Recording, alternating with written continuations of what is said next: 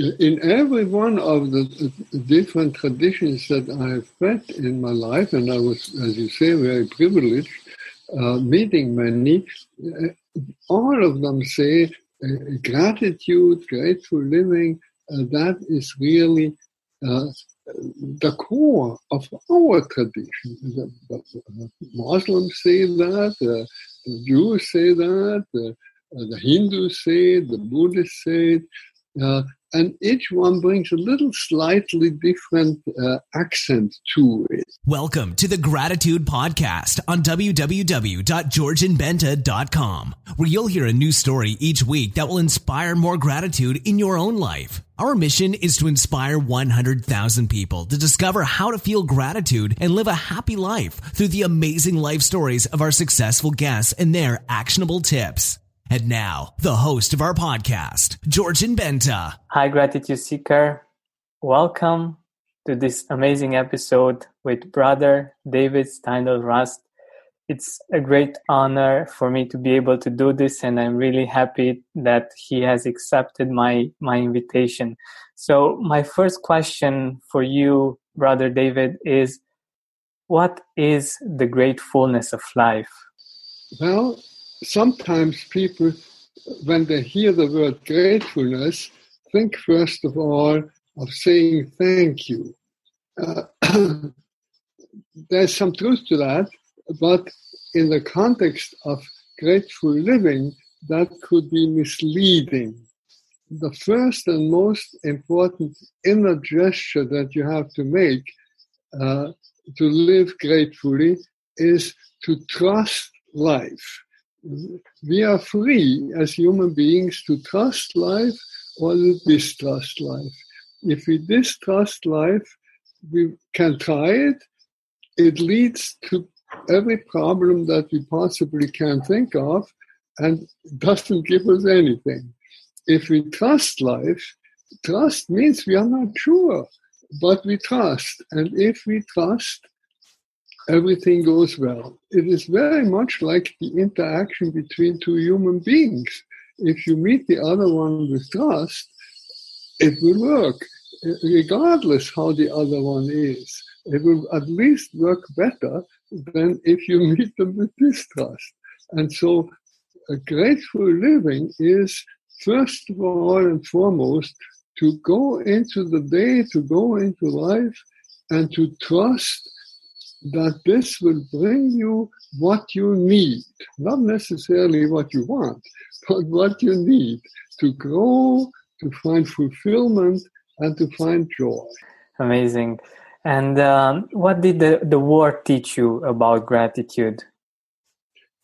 Sometimes uh, the most difficult experience in our life teach us the best and the most.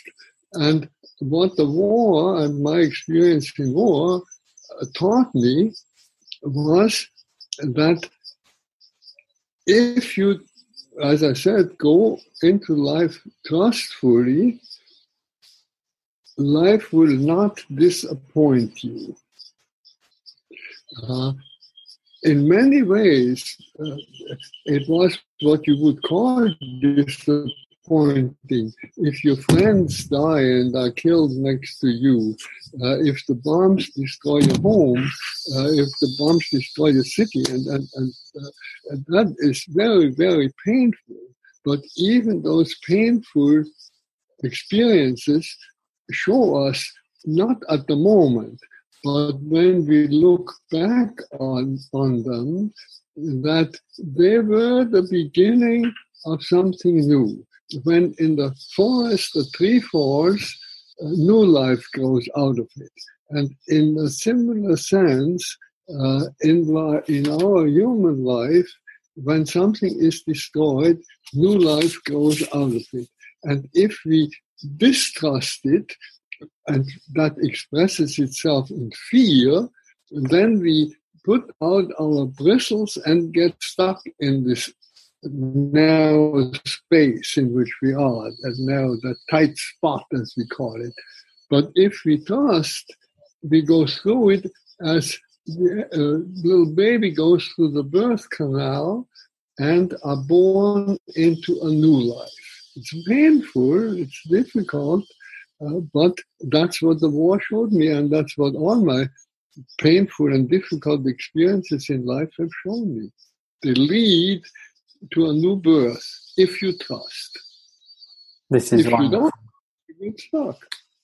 That's so true. That's so true. And um, you talk about a revolution, a different kind of revolution, uh, a revolution through gratitude. How do you see the world after this revolution? Well, uh, it's a little provocative to use the word revolution, uh, and it might again be misleading uh, because I'm not talking about the kind of revolution that we normally talk about, which simply means that the power pyramid uh, changes the people that sit on top uh, are toppled and the one that are on the bottom get to the top, but nothing else changes.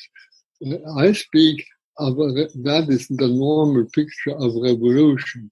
I speak of a kind of revolution uh, in which the whole power pyramid is dismantled and turned into a network of networks. Uh, and uh, that means that the very concept of revolution is revolutionized. And, and that is what we need today because the power pyramid in the form in which we, it determines our society and our civilization today uh, has no future. It, it, has come to its end. And in that sense, it, it needs to be dismantled it has come to its end because basically because I mean there's thousands of problems and causes that you could name, but uh, maybe the the one point on which everything hinges is that we live with a mentality of unlimited growth in on a planet that is limited, and that is impossible. And from there comes all our injustice that we do to the uh, environment. It comes overpopulation. Uh, it comes uh, uh injustice in society, in, in, in economics, the, the, big gap between the poor and the rich. All that stems from our idea that somehow we can have unlimited growth on a limited planet. And uh, so the re- real revolution, the real change has to take place in our thinking, in our awareness, not externally. If we can, uh, and therefore schools are so important and education is so important. We have people who understand uh, how they are related to one another and to the planet, we will have a different society, a different economics, and a different world. And it will be a world of peace. Wow, I totally agree. And I'm I'm really curious how you how you see this world being like in I don't know maybe 50 years when many people, many more people will practice gratitude constantly. How how do you see that world? How will uh, the world, uh, the people relate, and everything? Well, um, we could start from the world how it is now and compare it. And the world that is now is driven by fear. Uh, this uh, mentioned the pyramid, the power pyramid. The ones on top and higher on top, the more so, are fearful that they can be toppled from the top. Uh, so out of fear, they become violent. The ones, so we have violence in the world. A little further down, they are trying to get ahead and higher up. So we get uh, rivalry uh, between people.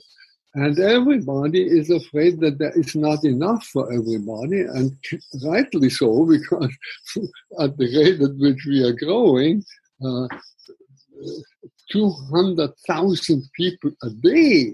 Every day, 200,000 new people on this earth. The way we are growing, there isn't enough for all. And therefore, people get greedy. In, if you change now through grateful living, through this attitude of trust, if you change your fear into trust, out of violence becomes non-violence. You don't have to be violent if you don't fear the other one. Out of rivalry, it becomes cooperation. Uh, and out of um, uh, greed becomes sharing. So the world that I envisage will be a trusting world where people trust one another, trust life, trust the environment, and out of this trust create nonviolence, uh, cooperation, and sharing. And that is what we dream of. That's what we hope of. I think everybody wants that. Definitely. I, I certainly do. And I think it will be and uh, it is becoming a, a, more beautiful world and uh, cooperation and nonviolence will be something that uh, will just blossom in this world. So I'm happy to hear you say that because young people have to say that. Uh, young people have to have this hope and this trust. And hope uh, is something different from our hopes. Uh, hope, is, yes, the hopes are always things that we can imagine. We, imagine the future. Uh, but hope is more than uh, imagining something. Hope is openness for surprise so that when, even when the, what we imagine is shattered, we are open for the unimaginable. Oh, this is not working. Well, something else will work even better. Exactly. that's what people need, and that's why I'm happy to meet you. it is my pleasure, and uh, what I feel is that indeed gratefulness is very helpful in in this process because like you said even if uh, the hopes don't don't match up with reality in time by being grateful you can recreate that hope and uh, make it in, into something even more beautiful. Yes but of course you have to practice that uh, and just like every other spiritual practice you have to do it methodically and the simple method that we propose for grateful living is that you train yourself again and again in the course of your day to stop, look, and go. You have to stop because otherwise you will be just carried along by the, speed of life and uh, you have it carries you. You are not doing anything. You are just being swept along. So you have to stop. But this need only be a, a split second, shortest moment you stop. You look, what is the opportunity that this moment offers me? What does life want from me right now? Uh, for, uh, that is, for instance, in this moment when we are talking one another, attention to you, uh, readiness, um, aliveness. What does life want from me at this moment? And then do it because it's not enough to know, you have to do it. So over and over again in the kitchen when you're cutting your carrots or making your soup, moment just momentarily stop so that you don't do it automatically. Nothing that you do automatically gives you joy. So you do it consciously. Stop for a moment. Consciously, what am I doing now? Oh, I'm cooking a soup. Mm, smells good. I do it with attention. I do it with love for the people for whom I'm cooking it. It makes a completely different way of life, and that is grateful living. Stop, look, go. This is wonderful. this is wonderful, and I've been experimenting with this, and uh, I I've lived it, and I know that your words are true, and I know the difference between doing things on automatically and actually enjoying them and being aware of the smells of the uh, of the colors of uh, the the way things feel. That's just a whole nother experience. And i think this is the great fullness of life that you that you speak about right? Very true very true. Gratefulness gratefulness in the sense of being grateful and thankful leads you to that great fullness of life which otherwise you miss if you just pass it by take it for granted or automatically pass it by yeah. i hope that many young people will do what you so convincingly uh, affirm. I'm working on it.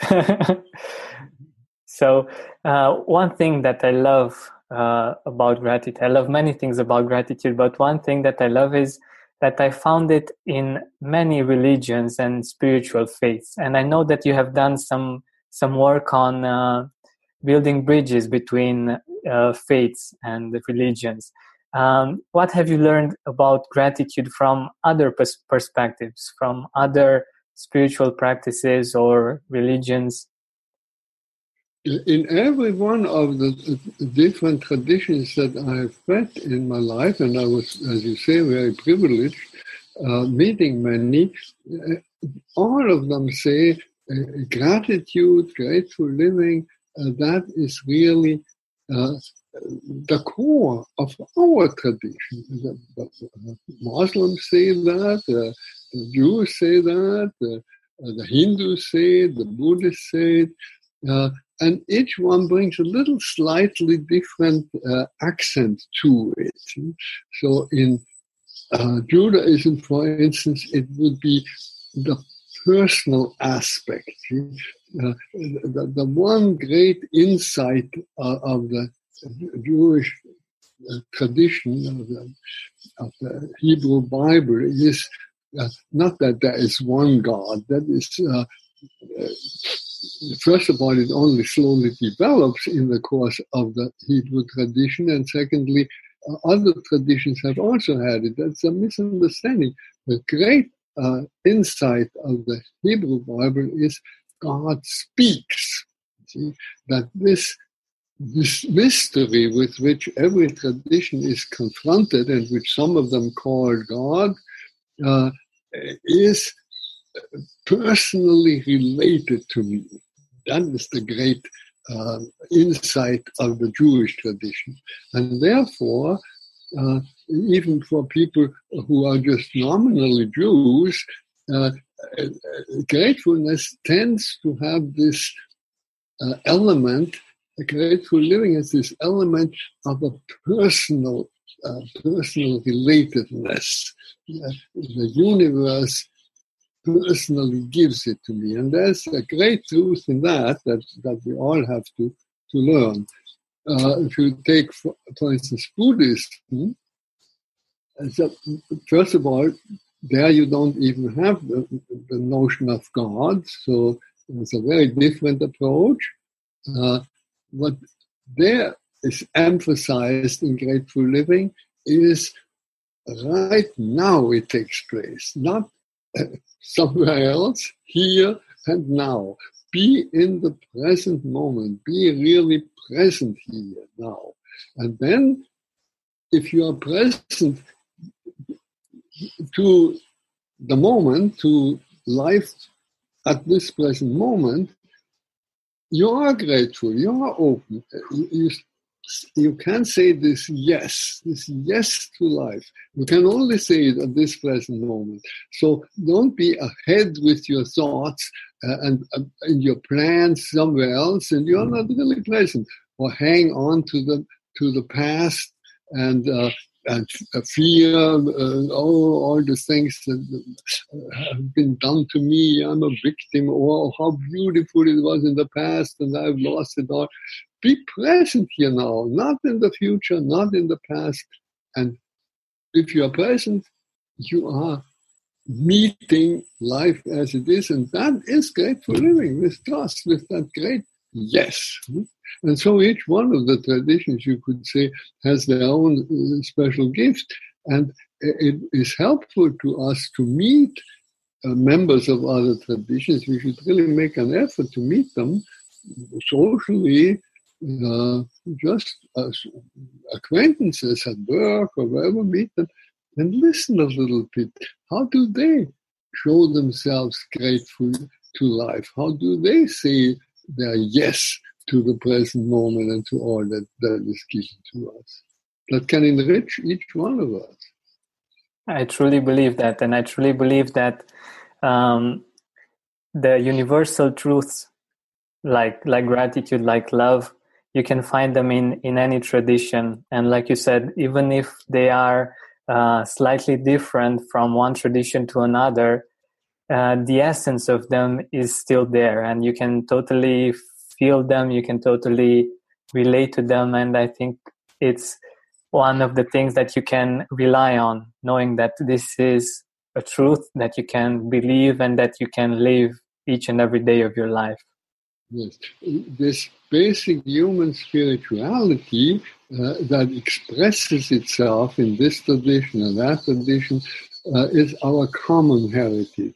And things, as you say, like grateful living or uh, trust or love or hope uh, they are part of that basic human spirituality with which every child is born and that uh, uh, just needs to be cultivated. And under love, I don't, uh, um, by love, I don't mean uh, some uh, emotional attitude. It is more re- related to the will um, it's very nice if some pleasant emotions come with it, especially when we are in love or so. Uh, but love uh, is much, much wider. And wherever we find genuine love, it is what we have just been talking about saying yes to belonging, limitless yes to belonging to the whole universe, and of course to all other human beings and to the plants and to the animals. And when we belong to one another, we will behave completely differently towards one another. Lovingly. That's what it means. Exactly, exactly. I love uh, what you what you say when you talk about um, Thanksgiving. I know that you have uh, a certain definition about Thanksgiving, and it's uh, it's something that most pe- people don't think about. So, how do you see Thanksgiving? When you say thank you, you are not giving something. Uh, when you pay or when you trade something, then you give something. When you say thank you, you give yourself. It is almost like saying, I have nothing to give you, nothing better to give you, I give you myself. And that is when I say thank you. Maybe you had. Uh, yeah, this this is great. This is on the same idea. I know that you've been talking about uh, the fact that gratefulness is something that we do mostly on the inside, and Thanksgiving is uh, giving thanks to others, giving the gratefulness, spreading it around, and spreading it to other people. Yeah. There's a, an African proverb that I like very much that says, uh, thankfulness or grateful thanks is what the hearts give. Giving is what the heart does. The hands let only go. The hands let go, but the heart is giving.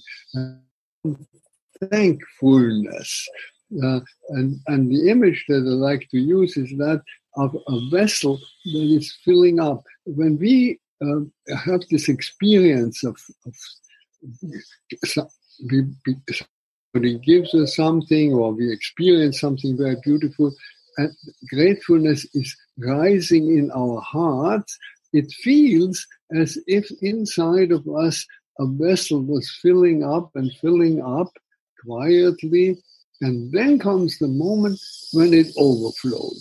And that first phase that just gets fuller and fuller, I call that gratefulness. And then when it overflows, I call it thankfulness. Thankfulness. Uh, and then it uh, glitters in the sun and it makes beautiful noises, the water that flows down. Uh, that the two belong together. Uh, but uh, really need to cultivate gratefulness so that our thankfulness will be genuine. And we can cultivate it by uh, not making the vessel bigger and bigger because then it will never flow over. With us, what happens is when it just wants to flow over in joy and, glad, uh, and thanksgiving, uh, advertising comes and tells us, no, no, there's something better or bigger, or you need something else.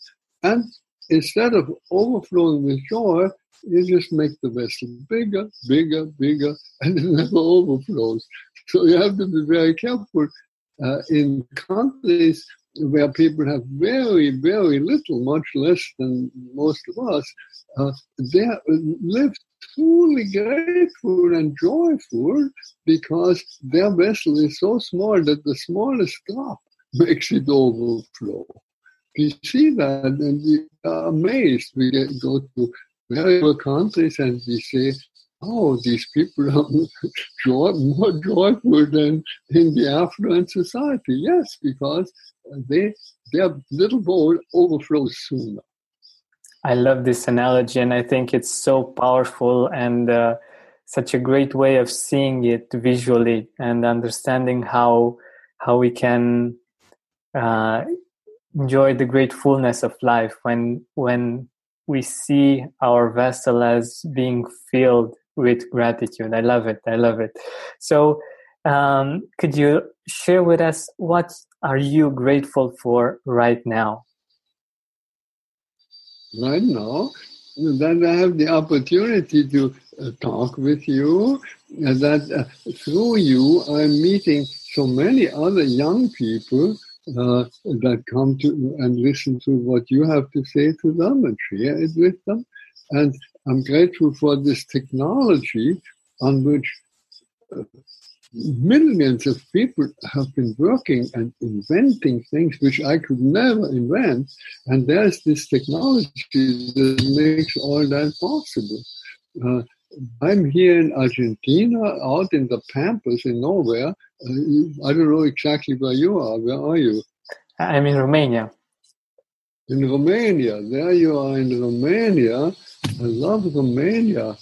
Thank you. I visit there once and I was traveling quite a bit and I'm a very good friends there. It's a wonderful country. So we are thousands of miles apart and we are talking as if we were sitting on the other side of the table. It's, it's wonderful.